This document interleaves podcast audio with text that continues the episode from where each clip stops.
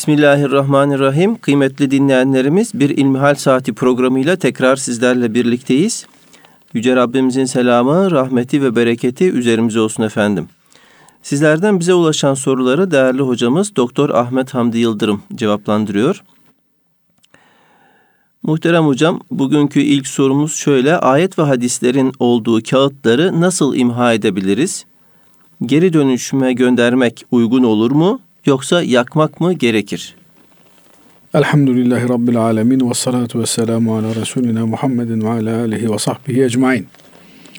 Cenab-ı Allah Kur'an'ına tazim ediyor. Peygamber aleyhissalatu vesselam Efendimiz'e tazim ediyor. Bizden de Kur'an'a ve peygamberine saygı göstermemizi istiyor.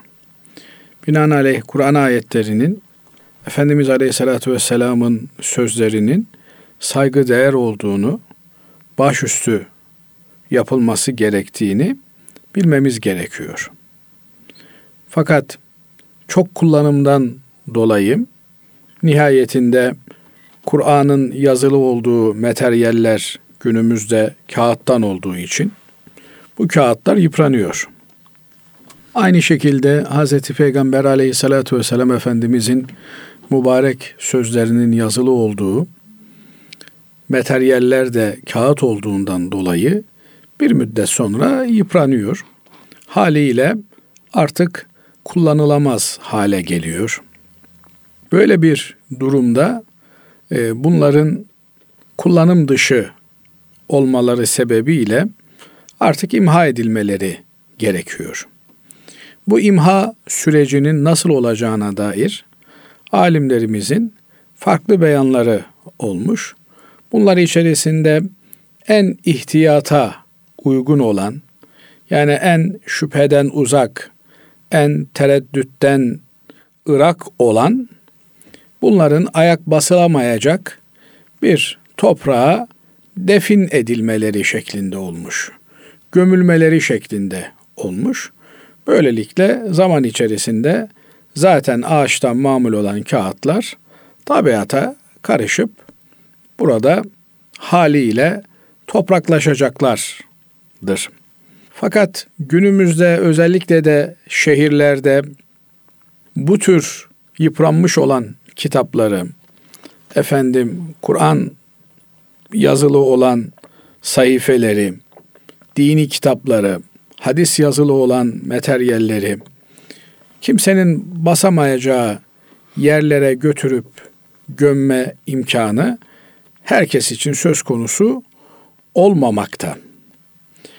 Böyle materyallerin, kitapların, kullanılmış olan defterlerin genelde geri dönüşüme gönderildiği, geri dönüşümde bunların tekrar harmanlandığı ve kağıt materyali haline getirilip baskı malzemesi olarak üzerine baskının yapılabileceği bir hale getirildiği ve defter, kitap farklı materyaller olarak tekrar e, kazanıldığı bir dönemde bulunuyoruz. Fakat bu muamele kağıtların toplanması, ondan sonra onların parçalanması, tekrardan hamur kazanına atılması, peşinden de bunların kağıt olarak efendim üretilip üzerine belki de dinen caiz olmayan, uygun olmayan efendim bir takım şeylerin basılması süreci bir saygısızlık olabilir mi?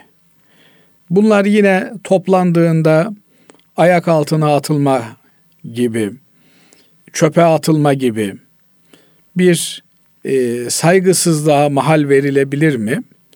Bunlar tabii önemli bir konuyu teşkil ediyor.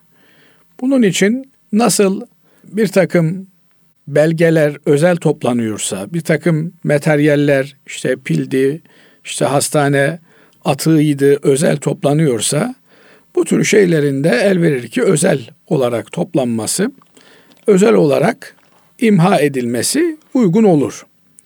Fakat bunlar bir tahavvül geçirdikten sonra, bir değişim geçirdikten sonra artık bunlar eskiden üzerine ayet yazıyordu veya hadis yazıyordu şeklinde tespit edebileceğimiz bir mahiyetten çıktıkları için normal sıradan kağıt hüviyetine dönerler. Fakat bu aşamaya kadar bir saygı içerisinde toplanıp efendim getirilip kazana konulması gerekiyor. Kazana konulduktan sonra bunlar bir değişim, bir dönüşüm geçiriyorlar. Artık ondan sonrası üzerine ayet yazılı, hadis yazılı bir e, materyal olmaktan çıkmış oluyorlar. Ancak bundan daha önemli olan aşama bu aşamaya nasıl gelindiği meselesidir. Binaenaleyh kitaplarımız nasıl oluyor da bir senede, iki senede artık kullanılamaz bir kitap haline geliyor. İşte onun içinde yazılı olan ayetler, hadisler böyle bir muameleye tabi tutulma gibi bir netice ile karşılaşıyor. Bunlar önemli olan hususlar. Maalesef bir israf kültürü almış başını gidiyor. Hiçbir şeyin kıymeti bilinmiyor. Ecdadımızın kütüphanelerde yüzlerce yıldır sakladığı kitaplar var. 1500 yıllık, 2000 yıllık yazılı materyaller var. Fakat biz artık bir iki senede kitap tüketir hale geldik. Okulda okuduğumuz kitapları sanki okulda imtihan için okuyormuş gibi okul bittikten sonra bir kenara atan talebeler mi istersiniz? İmtihandan sonra kitapların sağda solda savrulduğu okullar mı istersiniz? Bütün bu manzaraları görüyoruz. Binaenaleyh dini bir metin yazarken, efendim ayet yazarken, hadis yazarken alelade şeylere yazmamaya dikkat etmemiz gerekiyor. Karalama defterlerine, karalama kağıtlarına bu anlamda bu tür şeyler yazdığımızda bunlar e, ayak altı olabileceğinden dolayı bir saygısızlığa sebebiyet verecektir. Hoş bir şey değil. Bu noktada kaçınmamız gerekiyor. Olur olmaz yerlerde kağıt baskı yapmaktan kaçınmamız gerekiyor. Dergilerin özellikle de kapaklarında bu tür e, ayetleri e, orijinal şekliyle vermekten kaçınmamız gerekiyor. Çünkü taşınma esnasında, okunma esnasında yerlere atılabiliyor. Bütün bunlar bir saygı göstergesi olarak karşımıza çıkıyor. Binaenaleyh saygıda israf diye bir şey söz konusu değil. Basri Hocam. Rivayet edilir ki büyük zatlardan biri ismini tam hatırlayamayacağım şimdi. Yerde bir kağıt görüyor. Üzerinde lafzayı celalin yazılı olduğu. Kendisi o lafzayı celale hürmeten o kağıdı kaldırıyor. Cebine koyuyor, temizliyor. Onun hürmetine Cenab-ı Allah kendisine çok kötü bir hayattan çok temiz, nezih bir hayata dönüş yapmasına imkan tanıyor, imkan veriyor. Haliyle saygı ile yükselenler yükseliyorlar. Saygıyı kaybettiğimizde birbirimizle olan ilişkilerimizi de kaybediyoruz. İnsanın saygıya alışkın olması insan olmasının bir gereğidir. Bu büyük şeylere saygıyla başlar. İnsanın her şeye, kağıda, materyale, maddeye saygılı olmasına kadar uzun bir e, süreç devam eder. Ama maalesef saygısızlık artık bir hak meselesi haline getirildi. Geçen mesela kabul edersiniz veya etmezsiniz. Mahkemede karar okunurken millet ayağa kalkıyor. Bir e, avukat ayağa kalkmamış. İşte ben ayağa kalkmaya mecbur değilim. Kanunda böyle bir şey yazmıyor. Yani edep kuralları, saygı kuralları e, kanunda yazmaz. Ayağa kalkmıyor diye kanunda 6 ay hapis cezası verilir diye bir de madde mi eklenmesi lazım? Saygı bittiği için de çok çabuk birbirimize karşı e, kırıcı laflar, sözler edebiliyoruz. Niye? Eşik kalmamış çünkü. İnsanların birbirlerine saygısı kalmamış. Birbirimize saygımız kalmadığı gibi eşyaya kullandığımız eşyaya da saygımız kalmıyor. Bunlar birbirini tetikleyen unsurlar olarak karşımıza çıkıyor. Dolayısıyla insanın istifade ettiği her şeye karşı bir şükran gözüyle bakması gerekir. O teşekkürün, o şükran duygusunun içerisinde zaten bir saygı söz konusudur. Eskilerimizin sakladıkları, okudukları musafları vardı. Torunlarına miras olarak bırakabilecekleri kitapları vardı satır satır okunan. Şimdi maalesef e, kitaplar evlerde fazla görünür olmaya başladı. Kullan at dönemi her sene sonu kitaplar tekrar e, geri dönüşüme gönderiliyor.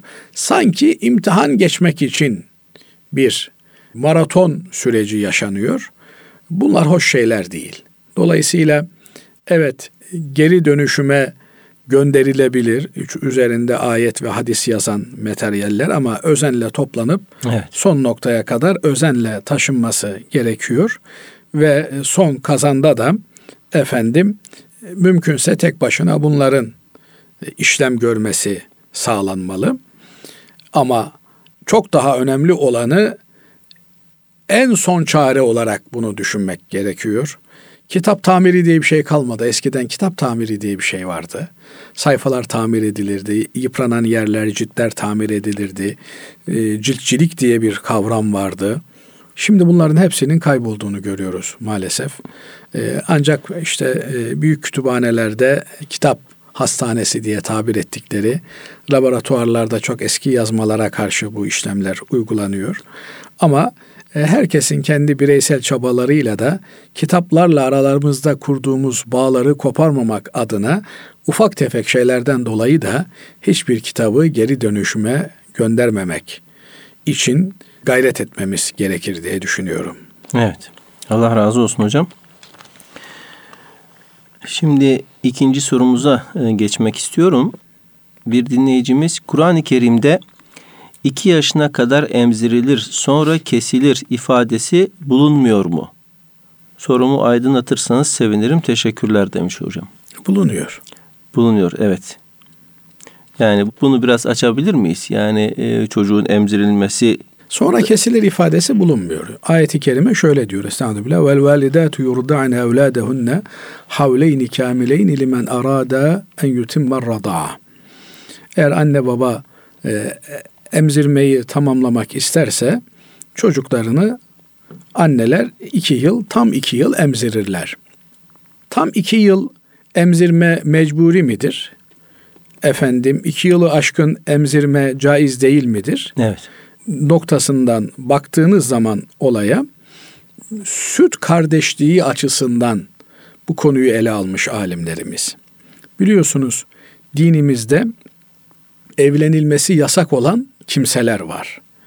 Yani bir erkek annesiyle, kızıyla, teyzesiyle, halasıyla, ninesiyle, yeğenleriyle evlenemez. Bunlarla evlenmek haramdır. Efendim aynı şekilde süt emdiği annesiyle de evlenemez. Bir çocuk düşünün. Ya annesinin sütü olmadığı için veya yeterli olmadığı için veya bir yerde işte yalnız annesi yok. Orada da bir yabancı kadın var. Çocuğu olan, emzikli çocuğu olan. Bu çocuk da ağlıyor diyor. Buna süt vermiş. Eğer bu süt verme eylemi iki yaş içerisinde olmuşsa evet. yani çocuk 24 ayını bitirmeden süt emmişse bu çocuğun süt emdiği kadın annesi olarak kabul edilir. Buna süt anne diyoruz. Bu kadının kocası süt babasıdır. Bu kadının kız kardeşi süt teyzesidir. Efendim kocasının kız kardeşi süt halasıdır. Dolayısıyla sanki bu kadının doğurduğu bir çocuk gibi bütün akrabalıklar teşekkül eder. Nitekim Hazreti Peygamber aleyhissalatü vesselam Efendimiz süt emme suretiyle e, doğumla meydana gelen bütün haramlıklar meydana gelir diyor. Bütün mahremiyetler meydana gelir. Nasıl bir çocuk annesinden doğdu, doğduğu hanım onun annesi, efendim hanımın kocası, babası, halası, teyzesi, amcası, dayısı, dedesi vesaire varsa süt emen çocuğun da aynı şekilde süt emdiği kadın annesi, o kadının kocası yani sütünün gelmesine sebep olan çocuğun babası, süt babası ve diğer akrabaları da süt dayısı, süt amcası, süt halası, süt teyzesi, süt anneannesi, süt babaannesi şeklinde çeşitlenmektedir. İşte bu mahremiyet ilişkisinin, bu yakın akrabalık düzeyindeki ilişkinin oluşabilmesi için çocuğun iki yaşını geçmemiş olması gerekir. Yani beş yaşındaki bir çocuk bir kadının sütünü emse o çocuk e, süt emdiği kadının çocuğu olmaz. Efendim süt emdiği kadın onun annesi vesairesi olmaz. Demek ki süt emme yaşının 24 ay olması en fazla gerekiyor. Ee, sadece Ebu Hanife Hazretleri o 30 ay kadar olabilir demiş. Yani eğer kesilmeden devam ediyorsa 30 ay kadar olabilir demiş. Buradan da anlıyoruz ki yani 2 yaşını bitirince kesmeye mecbur değiller anne baba.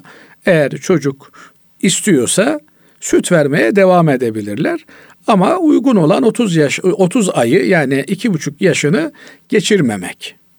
Ondan sonra artık çocuğun yavaş yavaş konuşmaya da başladığını düşünecek olursak ondan sonra işte meme meme diye tutturacak hoş da bir manzara olmaz. E, kaldı ki çocuğun gelişimi açısından e, 30 aydan sonraki e, sütün de doğru olmayacağı söyleniyor. Artık farklı gıdalarla çocuğun büyümesi lazım. Fakat 3 yaşına kadar 4 yaşına kadar emdirdi. Haram olur mu? Olmaz. Yani emzirebilir. Anne sütü varsa emzirebilir. Başka bir kadın da emzirebilir. E, fakat bu başka kadının emzirmesinin artık süt mahremiyeti açısından bir işlevi olmaz. Evet. Dolayısıyla anne baba karşılıklı anlaşarak, konuşarak bu e, süt emzirme dönemini belirleyebilirler. Bazen ne oluyor Basri Hocam? İşte üst üste gebelik oluyor. Bu sefer e, birinci çocuğun sütünü kesmek gerekiyor. Çünkü çocuk anneden alıyor. İşte kemiğinden alıyor, etinden alıyor tabiri caizse, sinirinden alıyor. E, süt zaten e, anneyi yıpratıyor. Bir de ikinci gebelik olduğunda hepten yeni bebeğin, ceninin gelişimi söz konusu olacağından birinci bebeğin sütünü kesebilir anne.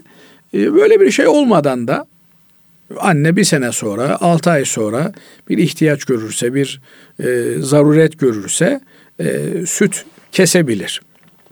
Ama burada önemli olan kısım çocuğun gelişimidir. Çocuğun gelişimine anne, baba doktorlarla, uzmanlarla beraber karar verir ve buna göre bir neticeye bağlarlar durumu. Evet. Değerli hocam üçüncü sorumuz nikahla ilgili. Diyor ki dinleyicimiz nikah tazeleme duasının İslam'da yeri var mıdır? Bazı camilerde Perşembeyi Cuma'ya bağlayan gece nikah tazeleme duası yapılıyor. Bu duanın dinimizde yeri var mıdır? Varsa hangi şartlarda yapılabilir? Evet, de, nikah bayatlar mı? Nikah bayatlamaz. Şimdi nikah bir akit. Bir ev aldınız, bir araba aldınız. İşte arabanız var mı Basri Hocam? Çok şükür var hocam. Var elhamdülillah. Elhamdülillah. Cenab-ı Allah hayırda kullanmayı nasip etsin. Kaç sene önce aldınız? Efendim bir sene önce aldım. Bir sene önce aldınız. Bu sene yenileyecek misiniz? Hayır. Alım satımı yok. Yani akit bir kere yaptınız. Bir daha satana kadar 30 sene 40 sene araba sizin. Evet. Dolayısıyla hanımı kaç sene önce aldın Basri Hocam? 2006'da aldım hocam. He, 2006'da aldın. Yani bir kere aldın Allah ölünceye kadar huzur içerisinde bir aile hayatı yaşamayı nasip etsin. İşte öyle iki senede bir yenileyelim, üç senede bir yenileyelim böyle bir şey söz konusu değil. Niye? Nikah da bir akit, alım satım da bir akit. Fakat nasıl arabayı senede bir bakıma götürüyorsunuz, yağını suyunu değiştiriyorsunuz. Niye? Yıpranıyor çünkü bakıma ihtiyacı var. Zaman içerisinde evlilikte karı koca arasındaki ilişkilerde de yıpranmalar oluyor. Efendim, gerginlikler oluyor. Burada bir muhabbet tazelemeye ihtiyaç var. Onu da ne yaparsınız? İşte hanıma bir jest yaparsınız. Bir çiçek götürürsünüz, bir gül götürürsünüz. Muhabbet tazelemeye vesile olmuş olur.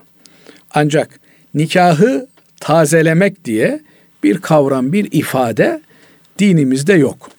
Peki nereden çıkmış da bu hoca efendiler camilerde eskiden beri bu nikah tazeleme meselesini dile getiriyorlar? Bunun temelinde şu yatıyor Basri Hocam. İman gidince nikah da düşüyor. Çünkü Müslüman bir Müslümanla evli olabilir. Bir Müslüman Allah tanımaz, kitap tanımaz biriyle evlenemez.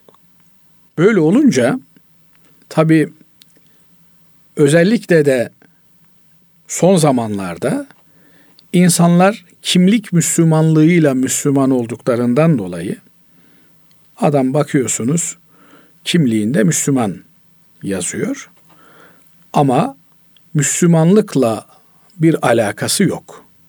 Veya İslam'ın temel ilkelerine, şartlarına kayıtsız kalabiliyor. Bazen bu kayıtsızlık inkar düzeyine ulaşabiliyor Allah muhafaza etsin. Adam mesela diyor ki Cebrail gelse emretse bana gidip onunla barışmam diyor.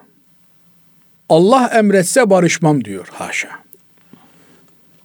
Şimdi bu laflar, bu sözler adamı dinden imandan eder. E şimdi adam dinden imandan olduğunda nikahı da düşer. Ne olması lazım? İşte burada iman tazeleme, nikah tazeleme denilen şey iman tazeleme la ilahe illallah Muhammedur Resulullah sözüyle beraber imanımızı pekiştiriyoruz, tazeliyoruz, yineliyoruz, yeniliyoruz. Dolayısıyla hadisi şerifte geçen şekliyle imanınızı yenileyiniz diyor Cenab-ı Peygamber Efendimiz. La ilahe illallah'ı çok söyleyin diyor.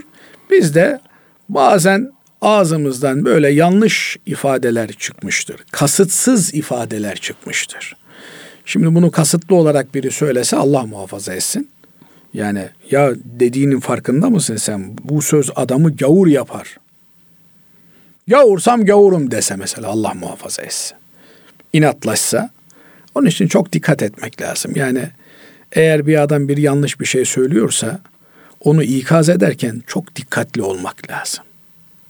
Kaş yapayım derken göz çıkartmamak lazım. Şimdi bazen öyle zannediyoruz.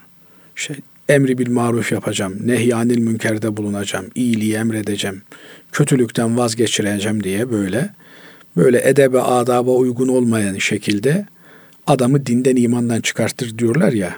Evet. Allah muhafaza etsin. Bu tür kazalara sebebiyet verebiliyor. Şimdi hocalarımız da haklı olarak imanı tazeleyince eğer iman zedelenmişse nikah da gümbürtüye gitti. Fakat imanı la ilahe illallah Muhammedur Resulullah'la tazeliyorsun da nikahı eğer gümbürtüye gitmişse bunun yeniden bir evlilik yapmak, şahitler getirmek, mehir konuşmak vesaire ile filan olması gerekiyor. Ancak iddet içerisinde olursa diyor alimlerimiz adam farkında olmadan bilmeden bir laf söylemiş. E, tekrar Müslüman olduğunda efendim onun nikahı da avdet eder. Yani eski sağlamlığına kavuşur deniyor. Böyle olunca hocalarımız işin biraz ehemmiyetine dikkat çekmek için yani bakın böyle gerisi gelişi güzel laflar söylüyorsunuz. Bu lafları söylediğinizde imanınız gider. İmanınız gidince nikahınız düşer. Ondan sonra bir çocuk olursa bu veledi zina olur, gayrimeşru bir çocuk olur. Dikkat edin bu meseleler önemli diye insanlarımızın dikkatini çekmek için iman tazelerken böyle pürüzlere binaen nikahta tazeleyelim diyorlar. Fakat nikahın tazelenebilmesi için yani burada mecazi bir ifade, bir dikkat çekmeye yönelik bir ifade söz konusu. Nikahın tazelenebilmesi için karı koca tekrar orada e, şahitlerin nezdinde e, seni eş olarak aldım, seni eş olarak aldım diye söylemeleri vesaire filan gerekir. Ancak burada ifade etmeye çalıştığımız şekliyle bu tür yanlışlardan uzak durmaya dikkat çekme maksadı olduğu için böyle bir yuvarlak ifadeyle e, nikah tazeleme, din tazeleme şeklinde bir temenni, bir dua söz konusu yapılıyor. Buradaki tazelemekten maksat da ya Rabbi bizim nikahımızı sağlam bir şekilde e, ebediyete kadar devam ettir şeklinde bir dua manasına gelir. E, niye? Öyle inanıyoruz çünkü inşallah dünyadaki eşlerimiz ahirette de eşlerimiz olacaklar. Cennet hayatında da onlarla beraber olacağız. Evlatlarımız, zürriyetimiz de inşallah cennette bizlerle beraber inşallah. olacak. Gerçi burada haklı olarak şunu diyeceksiniz. Hazreti Peygamber aleyhissalatü vesselam Efendimiz kızı Fatıma'ya böyle bir garanti vermemiş. Yani babana peygamber diye güvenme. Kendini kurtaracak işler yapma halinde nasihatta bulunmuş Hazreti Peygamber Efendimiz. Bizimki böyle bir hüsnü kuruntu olmuyor mu işte hanımlarımız da cennete gideceğiz. Çoluğu çocuğu da orada toparlayacağız. Tabi bunun başında imanla göçebilme şartı söz konusu. Eğer imanla şu dünyadan göçebilir, yakayı kurtarabilirsek Cenab-ı Allah gerisi canınız ne çekerse onu ben vereceğim diyor. Efendimiz Aleyhisselatü Vesselam'ın ifade ettiği de bu. Yani imanla bir Müslüman kurtarırsa orada imanlı olan bütün eş dost akrabasıyla buluşur. Ama eğer Nuh Aleyhisselam'ın oğlunda olduğu gibi imansız giderse Allah muhafaza etsin orada zaten aile bağlantısı da kalmıyor. Yani evlatlık, babalık, analık onlar da kızlık da kalmıyor. Dolayısıyla Cenab-ı Allah imanla son nefesi verebilmeyi cemi cümlemize nasip eylesin. Amin. Birbirimize de bunun duasını yapalım. Bütün mesele imanla şu dünyadan yakayı kurtarıp ahirete göçebilmek. Allah razı olsun kıymetli hocam. Kıymetli dinleyenlerimiz kısa bir araya gidiyoruz. Aradan sonra inşallah kaldığımız yerden devam edeceğiz. Huzur bulacağınız ve huzurla dinleyeceğiniz bir frekans. Erkam Radyo, Kalbin Sesi. Kıymetli dinleyenlerimiz İlmihal Saati programımıza kaldığımız yerden devam ediyoruz. Muhterem hocam cuma namazı ile ilgili, cuma namazın sıhhati ile ilgili şöyle bir soru bize ulaşmış. Cuma namazı sıhhat açısından herkesin özgürce girdiği, çıktığı mekanlarda eda edilmesi gerektiğinden kışlalarda kılınan cuma namazları sadece kışlada bulunan personel tarafından eda edilip dışarıdan herhangi birinin gelmesi gibi bir imkan bulunmuyor. Bu konuyla ilgili bir kafa karışıklığı mevcut. Dolayısıyla bir de üstüne kışla komutanının emir ve direktifleri dahil olup bu doğrultuda hutbe kısaltılması veya namazın kısa tutulması gibi emirler verilebiliyor. Bu durumda yapılması gereken nedir? Bu kışlada bulunanlar için tercih edilmesi gereken yol nedir? Rütbesiz personel tabii ki belli oranda bu vecibeyi özgürce yerine dışarıda getirebilir fakat erler için böyle bir durum yok. Yalnız şunun üstünü çizelim. Arzu eden herkes kışta da cuma namazına katılıp kılma özgürlüğüne sahip elhamdülillah demiş.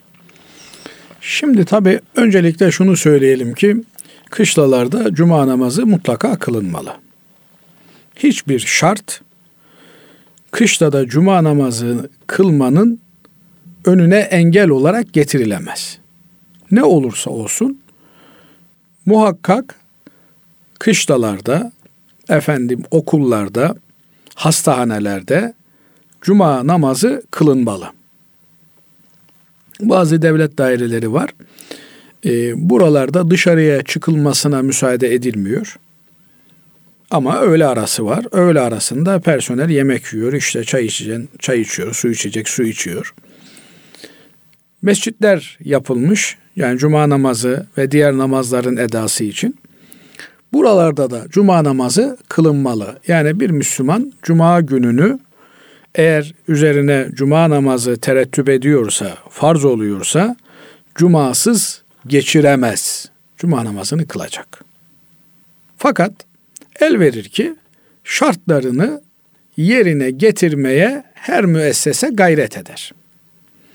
Kendi haklı bir takım güvenlik gerekçelerini de göz önünde bulundurarak. Diyelim ki askeri kışlalar yüksek güvenlik gerektiren mekanlar. Buralarda elbette nöbette olan kimseler cuma namazına iştirak etmezler. Onlar vazifelerini, nöbet vazifelerini icra ederler. Bunların da dikkat edilmesi, yani iki haftada bir mutlak surette herkesin cuma kılabileceği bir şekilde ayarlanması lazım gelir. Diğer bir husus, buralarda yüksek güvenlik gerektiği için içeriye Allah muhafaza etsin biri cemaat olarak art niyetli biri girebilir. Üzerinde bir e, bombalı yelek bulundurur. Efendim infilak ettirir. E, büyük sıkıntı. Buralarda girişte çok ağır arama şartları uygulayabilirler. Dolayısıyla e, orada gidip yarım saat bekleyip aranacağıma ben başka bir camiye gideyim diyebilir insanlar. Yani bir caydırıcılık unsuru olabilir. Bu açıdan yani e, caydırıcılık unsuru babından da olsa çok yoğun, sıkı bir üst araması yapılabilir ve onunla içeriye e, birkaç kişiye de olsa müsaade edilirse daha düzgün bir cuma kılınmış olabilir. Diğer e, okullarda, devlet dairelerinde de aynı şekilde bir uygulama yapılır. Yani burada cuma kılınıyor diye bağırmanın bir anlamı yok ama dışarıdan gelen misafir olarak gelmiş biri diyelim. Veya nizamiyeye oradaki e, asker akrabasını görmeye gelmiş olan biri zaten gerekli üst araması, kontrolleri yapıldıktan sonra içeriye alınıyor. Ondan sonra camiye, e, cumaya iştirakine de bir mani görülmez. Nerede olursa olsun. Eğer bu tür şartlarla ilgili Cuma'nın şartlarında bir aksaklık söz konusu. Dolayısıyla benim içime bu cuma sinmedi diye bir Müslümanın tereddütü olursa o zaman zuhru ahir namazı dediğimiz namazı kılıyoruz. Zuhru ahir namazı bir başka namaz değil, öğle namazını kılıyoruz. Yani hem cumayı kılıyoruz, peşinden de öğle namazını kılıyoruz. Niye öğle namazını kılıyoruz? Çünkü cuma adı üstünde bütün Müslümanların bir bölgede yaşayan bütün Müslümanların tek bir yerde toplanarak kıldıkları namazı ifade ediyor. Ama şu anda mesela Küçük Çamlıca semtinden Erkam Radyomuz yayın yapıyor. Ee, Cuma günü şu semtte Küçük Çamlıca adı küçük olmasına rağmen 10-15 tane camide Cuma namazı kılınıyor. Böyle olunca e, Cuma'nın bir mahalde, bir semtte, bir şehirde, bir camide kılınması efendim gerekirken birden fazla camide kılınıyor. E, hangisinin cuması kabul? İlk selam verenin mi? İlk namaza başlayanın mı? Bir takım sıkıntılardan dolayı zuhru ahir kılıyoruz. Zuhru ahir ne demek? En son ki öğle namazı demek. Ahir son demek. En son demek. Zuhru ahir en sonki öğle namazı demek. Ne demek? Niye böyle bir isim takmışlar? Efendim biz e, farz edelim ki bugün cuma günü cuma namazını kıldık. Yani iki gün sonra kılacağız ama şimdi diyelim ki misal olsun diye cuma namazını kıldık. Fakat işte kışta da kıldık, okulda kıldık, efendim fabrikada kıldık. Hatta fabrika dağ başında, normalde dağ başında cuma kılınmaz. Şart tutmuyor. Ama kıldık, kılmamız da lazım. Yani tekrar ediyorum o cümleyi.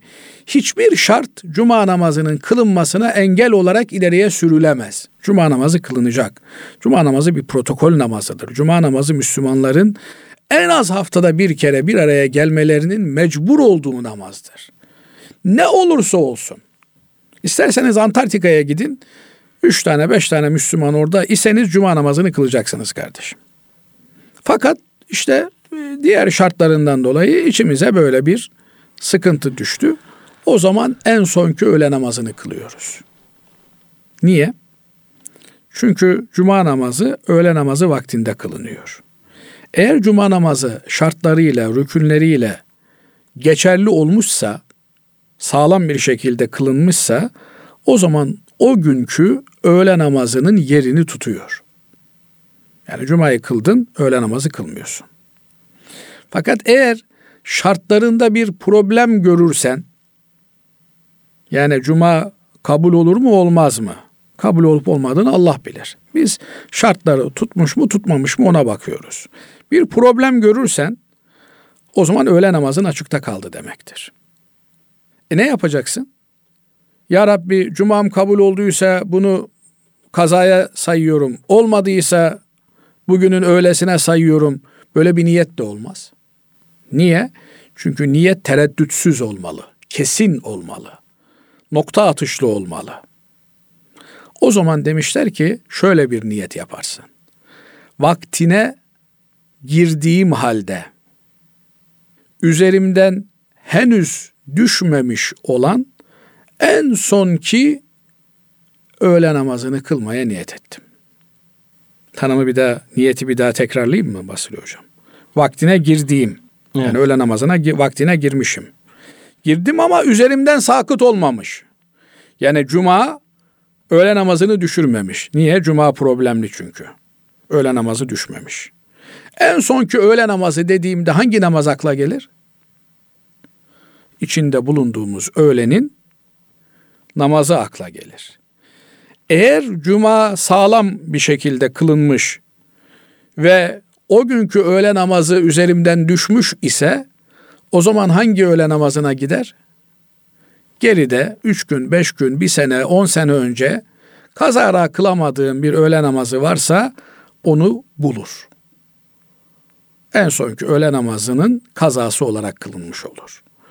Ama her cuma böyle kıldığım için hiç öğle kazam yok. Ne olacak?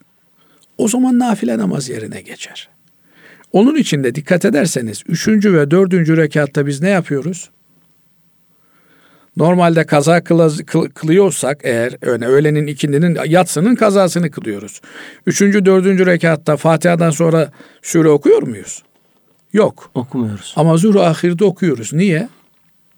Çünkü geride muhtemelen yoksa kaza namazımız.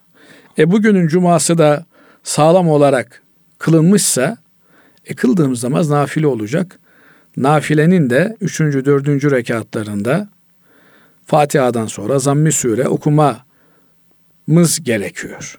Ondan dolayı okuyoruz. Tekrar özetleyecek olursak. Hocam şimdi bildiğim kadarıyla Cumhuriyet'in ilk yıllarında bu cuma namazıyla ilgili olarak yani bir fetva verilmiş. Yani Türkiye'deki bütün camilerde cuma namazı kılınabilir diye. Şimdi hiç tereddütsüz bir şekilde yani ben kalbimde hiçbir tereddüt yaşamadan ya bu benim namazım oldu diyebilmeliyim diye düşünüyorum. Diyemiyor musun? Ben diyorum. Diyorsan kan kılma. Ee, yani ama diğer insanlarımız da bunu yani şey olarak din adamları olarak fakihler olarak sizlerin de bu şekilde bunu yani bu şekilde anlatmak daha doğru olmaz mı? Bundan sonra soruları ben sorayım, cevapları siz verin isterseniz Basri Hocam. Şimdi az önceki meseleleri o kadar anlattık, ettik. Eğer böyle anlaşılıyorsa vay geldi bizim başımıza. Yani askeriyede kılınan bir cuma namazından bahsediyoruz. O fabrikada kılınan bir cuma namazından bahsediyoruz. Okulda, üniversitede kılınan bir cuma namazından bahsediyoruz. Dağın başında, şantiyede kılınan bir cuma namazından bahsediyoruz. Bütün bunlarda Yani bir kendiniz de soruda okudunuz. Cuma kılınacak yerin herkese açık olması lazım. Yok da benim söylediğim camilerle ilgiliydi yani. He. E, Ama sadece bu bu şart değil ki. Yani mesela o namaz kılınan yerin namaz kılınan yerin e, dinimize göre adaletin dağıtıldığı bir yer olması lazım. Mesela Mekke'de cuma namazı farz değil. Medine'ye gelince yani İslam'ın devleti kurulunca cuma namazı farz oluyor. Dolayısıyla yani bir takım insanların sizin kanaatinize sahip olmamaları mümkün. E bunlar namaz kılmasınlar mı? Onlar da namazı kılsınlar. Muhakkak kılsınlar. Hiçbir gerekçe cuma namazının terkine sebep olamaz. Ama bir tereddütleri varsa eğer e, zat halleriniz gibi hoca efendiler onları ikna edememişlerse peşinde zuhur ahiri de bu anlattığımız şekliyle kılsınlar. Kılmaları gerekir. Kaldı ki bu zuhur ahir meselesi son dönemde çıkmış bir şey değil. Osmanlı döneminde de kılınan bir şey. Yani bu ilk imamlar döneminde e, birden fazla camide cuma namazı kılınmaya başlayınca çıkmış olan bir e, mesele. Yoksa Cumhuriyet'ten sonra e, halife mi var da Allah'ını seversen sen de ben böyle hükmettim bundan sonra böyle olacak diyecek.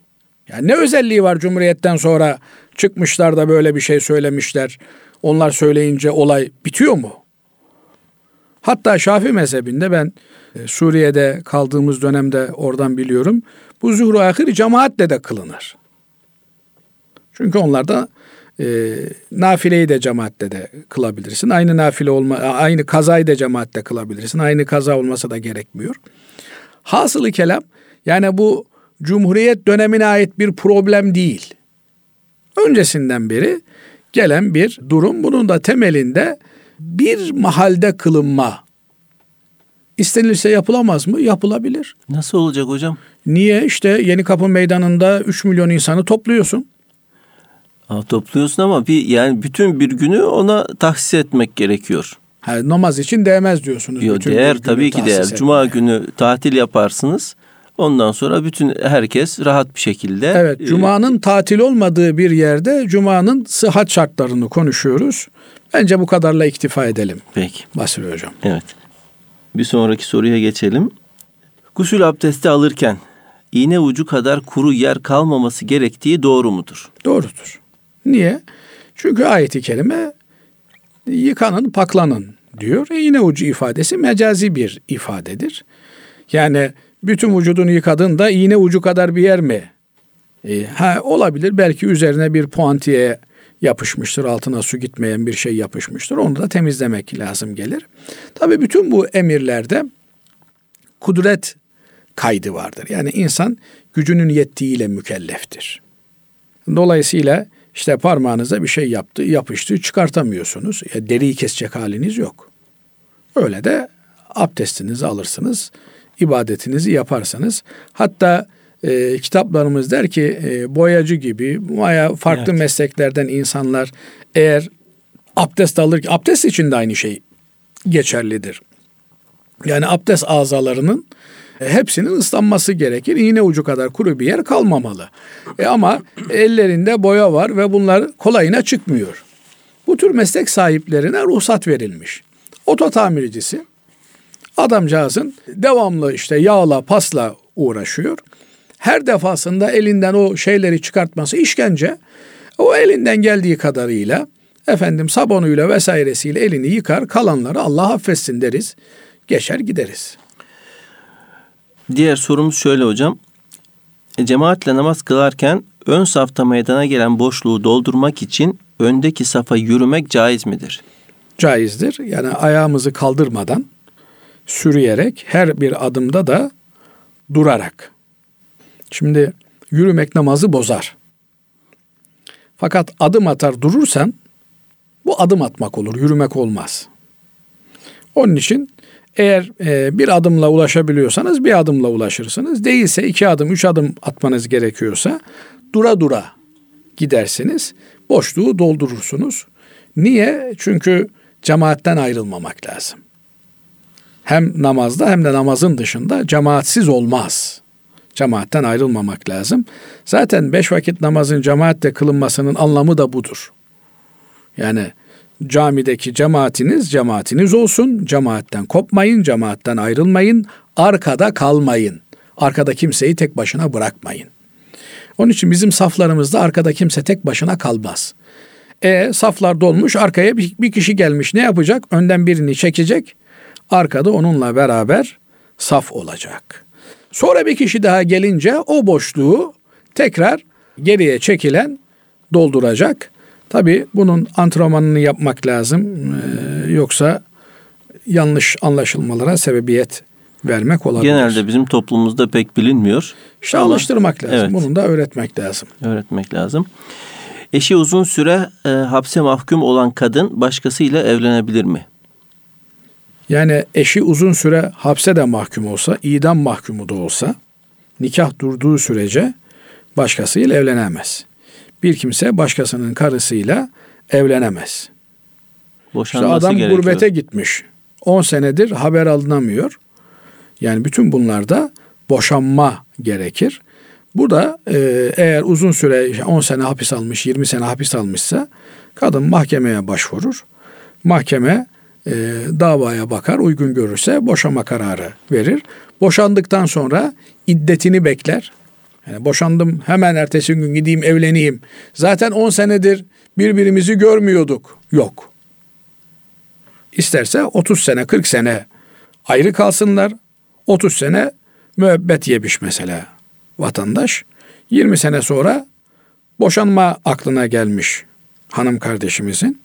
Boşandı, boşandığı gün iddet beklemesi lazım. Ya zaten görüşmüyorduk adamla 20 senedir. Ben bekliyorum. O bekleme ayrı bir şey.